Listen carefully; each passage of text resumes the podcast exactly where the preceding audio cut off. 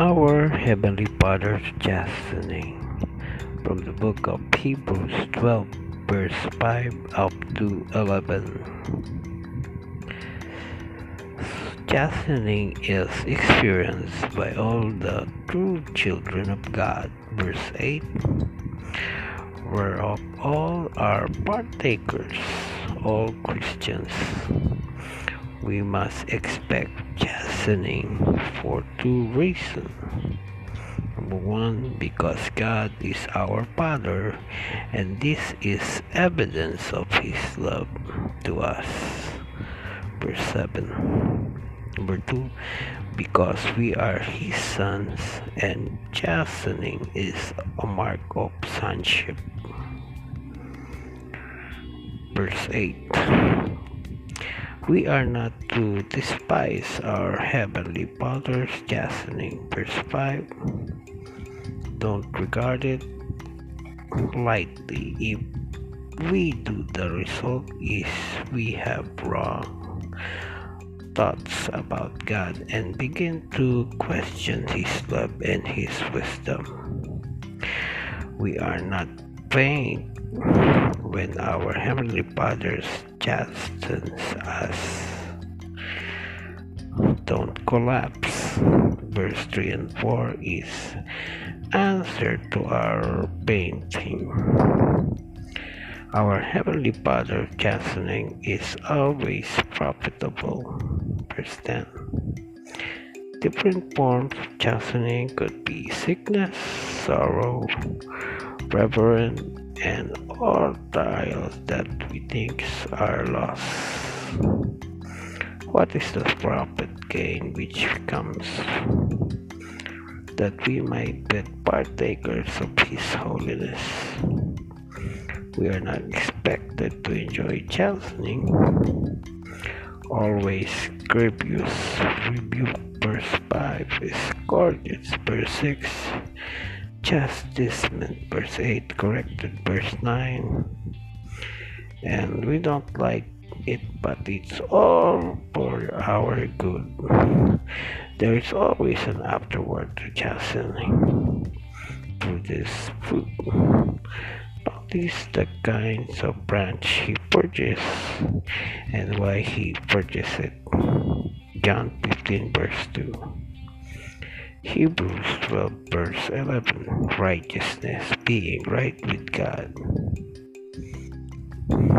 And next is Heavenly Jerusalem from the book of Revelations 22 verse 1 up to 5. There are seven glorious facts given in the last chapter of our Bible. There shall be no more curse how how glorious it must be to have won no more the curse of sin. No night, for we shall never get tired, no tears.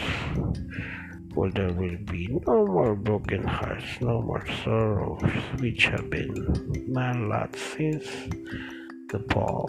No pain, either of mind or body, no parting from those closest to our hearts.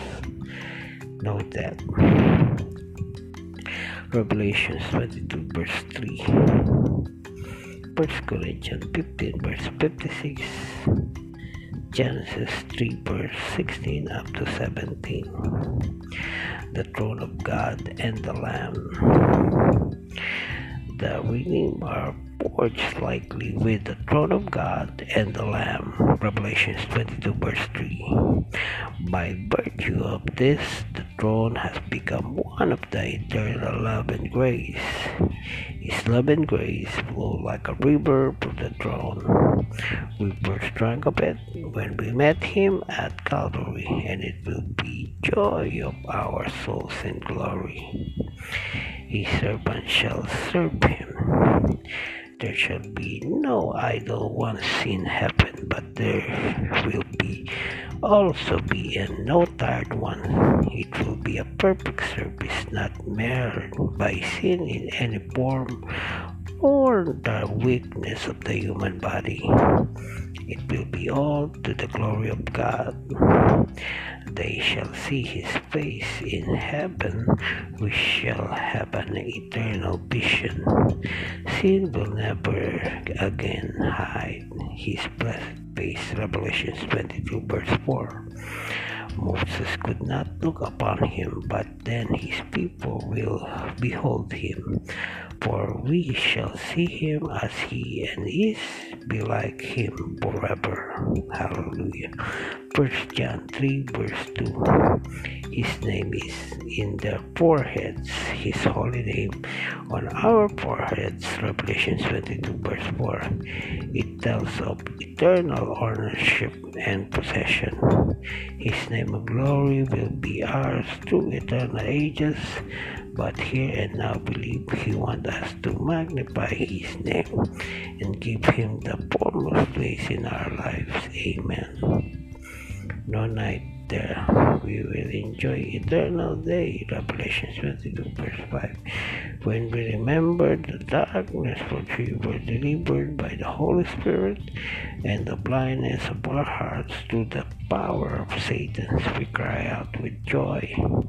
Once I was blind, now I see. Acts 26 verse 18 and they shall reign forever.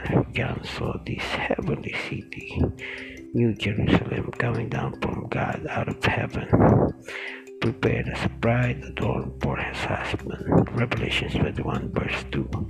And we shall reign with him over the earth. Amen.